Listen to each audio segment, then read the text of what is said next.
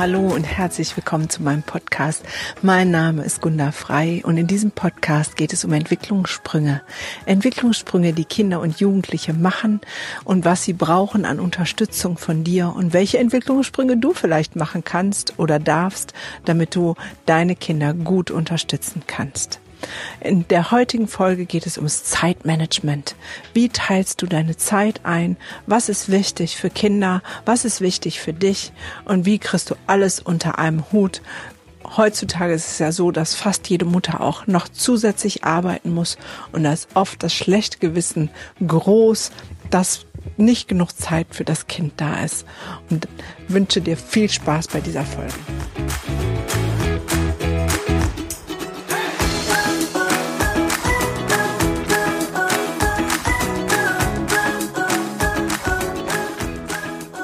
Freue mich vom Herzen, dass du auch heute wieder da bist bei dieser Folge, wo es um dein Zeitmanagement geht. Wie viel Zeit braucht ein Kind? Wie viel Zeit brauchst du? Und was ist eine gute Verbindung, damit du kein schlechtes Gewissen haben musst? Ich möchte dir von mir erzählen, wie das bei mir damals war. Ich bin gestartet als Vollzeitmama. Ich habe das so von meiner Mama mitgekriegt und das war das, was ich auch wollte. Da sein, wenn die Kinder zu Hause sind, ähm, wenn die zur Schule gehen und wiederkommen, zu Hause sein und einfach anwesend sein und den Kindern alles geben, was sie brauchen. Aber das Leben spielt so manche Streiche und äh, es läuft nicht immer so, wie man sich das wünscht. Als mein großer ähm, dreieinhalb, vier war, habe ich mich von dem Vater ähm, meines Sohnes getrennt und der zweite war da gerade ein Jahr alt. Und ähm, da hatte ich die Verantwortung für zwei Kinder und musste irgendwo sehen, wo das Geld herkommt. Und da habe ich überlegt, was machst du jetzt? Ähm, Hartz IV kam für mich nicht in Frage, weil ich gedacht habe, ich bin verantwortlich für diese Kinder und für mein Leben und möchte diese Verantwortung auch tragen. Und ähm, habe ja mehrere Jobs, ich ähm, oder Ausbildung. Ich bin gelernte Augenoptikerin und äh, hatte aber auch ein abgeschlossenes Sozialpädagogikstudium. Und darin wollte ich total gerne arbeiten. Da habe ich mich umgehört und umgeguckt und habe festgestellt, da gibt's nicht wirklich Jobs. Also zumindest nicht für Mütter, die vormittags arbeiten wollen und nachmittags zu Hause sein wollen. Ähm, weil Kinder und Jugendliche natürlich vormittags in der Schule ist und die Hauptschlachtzahl Arbeit mit Kindern und Jugendlichen nachmittags ist. Also gab's da ein dickes Problem. Und da habe ich überlegt, was machst du jetzt? Ähm, arbeitslose Augenoptiker gibt es nicht. Und dann habe ich gedacht, okay, du kannst wieder als Augenoptikerin arbeiten. Und dann habe ich weiter überlegt, was hätte das denn zur Folge? Da wird auch schon mal Rücksicht genommen auf Mütter, die dann Teilzeit mehr vormittags arbeiten. Das wäre gegangen, da bin ich mir ziemlich sicher. Aber ich habe diesen Job nicht mehr leiden können weil da inzwischen so eine Mentalität herrschte von der Oma den Taucheranzug und dem Eskimo den Kühlschrank zu verkaufen. Da ging es nur immer um den Gewinn an dem Tag und nicht um langfristigen Kundenservice und um die Bedürfnisse des Einzelnen. Das war mir, war mir zuwider. Das wollte ich nicht. Dann tat sich die Option auf, dass ich diese Ausbildung zur Kinder- und Jugendlichen-Psychotherapeutin machen könnte. Und da habe ich gemerkt, da schlägt mein Herz für. Aber was beinhaltet diese Ausbildung? Diese Ausbildung geht über drei Jahre.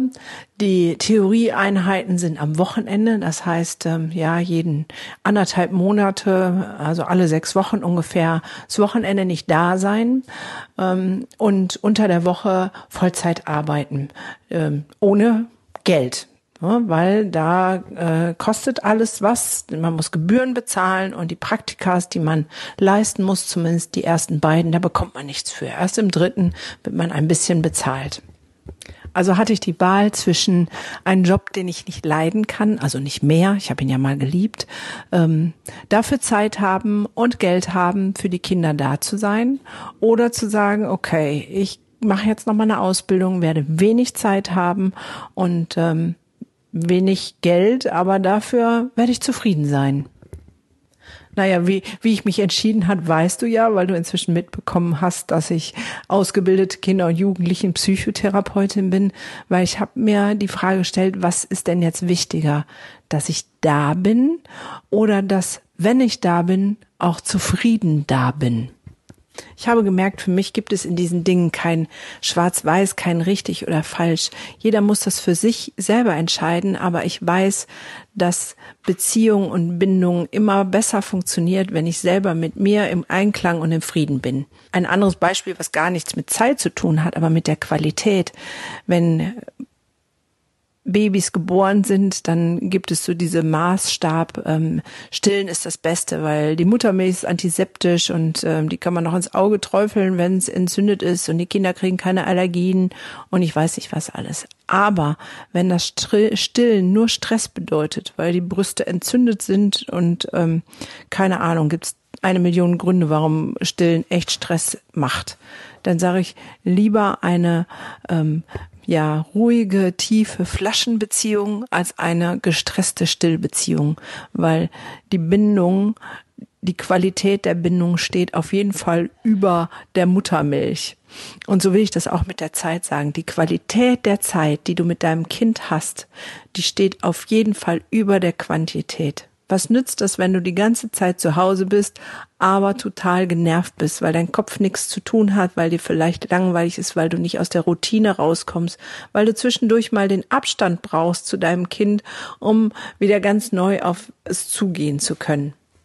Und auch im beruflichen Kontext ist die Frage, wie viel Zeit verwende ich auf was? Ich weiß, in Gruppen müssen ähm, ja, muss alles gelistet und geführt werden. Es gibt eine, eine Akte, wo alles eingetragen werden muss. Es gibt bestimmte Regeln, an die man sich halten muss.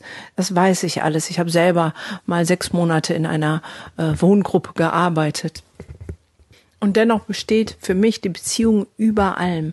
Und da ist die Frage, wie viel Zeit verwende ich vielleicht auch im Gruppenkontext oder als Lehrer auf Perfektionismus, dass alles perfekt vorbereitet ist bis aufs letzte i-Tüpfelchen. Um wie viel Freiraum habe ich, Kindern und Jugendlichen ein Beziehungsangebot zu machen? Weil, sind wir doch mal ehrlich, von welchen Lehrern haben wir denn am meisten gelernt? Also ich weiß, ich habe am meisten von der einen Lehrerin gelernt, die, die mir das Beziehungsangebot gemacht hat, die freundlich war, die mich gesehen hat, die mich wahrgenommen hat und ähm, mich manchmal aus dem Unterricht rausgeholt hat zu irgendwelchen Projekten. Von der habe ich unfassbar viel gelernt. Und ähm, die Lehrer, die noch nicht mal meinen Namen kannten, von denen wollte ich gar nichts wissen. Von denen wollte ich auch nichts lernen. Und auch kein Mathe und kein Englisch und kein Latein. Von denen wollte ich einfach nicht lernen oder konnte nicht, weil das in uns so angelegt ist. Und mit den Gruppen, mit denen ich in Kontakt bin durch Supervision oder durch ähm, Therapiekinder, die bei mir sind, es ist auch das Gleiche. Da, wo Beziehungsangebot hergestellt wird. Und da geht es nicht um die Zeit, um die Menge der Zeit. Es geht um die Qualität der Zeit. Da passiert Entwicklung, da ist Lernen möglich, in jeglicher Form, ob kognitiv Stoff zu verarbeiten oder ähm, Zusammenhänge zu verstehen oder in die Entwicklung zu kommen, es ist völlig egal. Was ich damit sagen will, ist, stress dich nicht so. Stress dich nicht so, wenn du nicht so viel Zeit für dein Kind hast. Es ist okay. Es ist okay, wenn du die Zeit, die du mit deinem Kind hast, da bist, Bindung aufbaust, mal ein Gesellschaftsspiel machst, ähm, Zeit verbringst. Ich weiß, ich werde zum Beispiel auch, ich habe ja jetzt viel,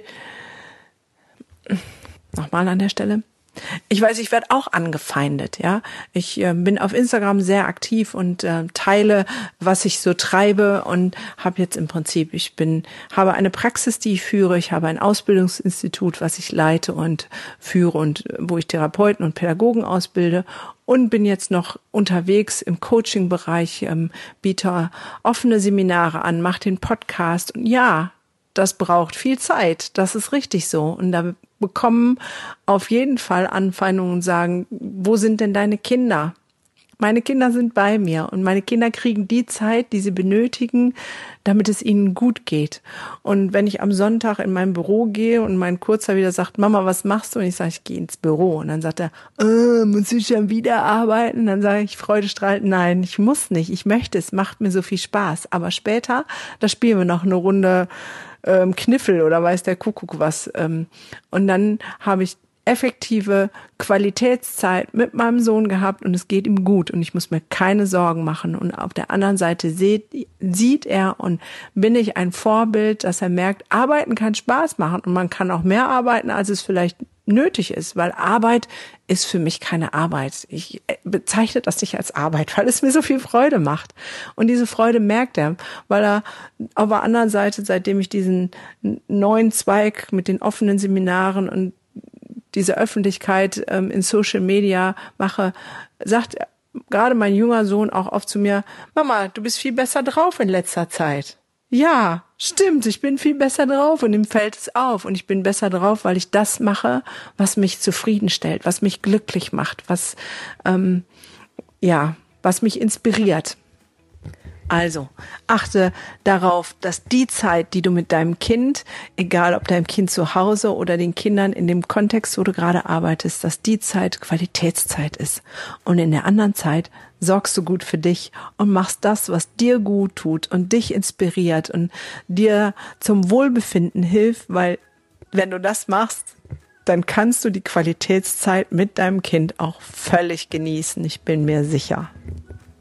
Und wenn du neue Impulse brauchst, wie du gut zu dir selbst sein kannst, wie du vielleicht deine Vision leben kannst, deine Inspiration wiederfindest, ganz für dich, damit du gut sein kannst, wieder in dem, was du tust im Umgang mit Kindern und Jugendlichen, bist du herzlich eingeladen auf die Masterclass of Happiness. Ein Tag der Kraftquelle, Freude, alles nochmal anders machen und sich neu ausrichten in Köln.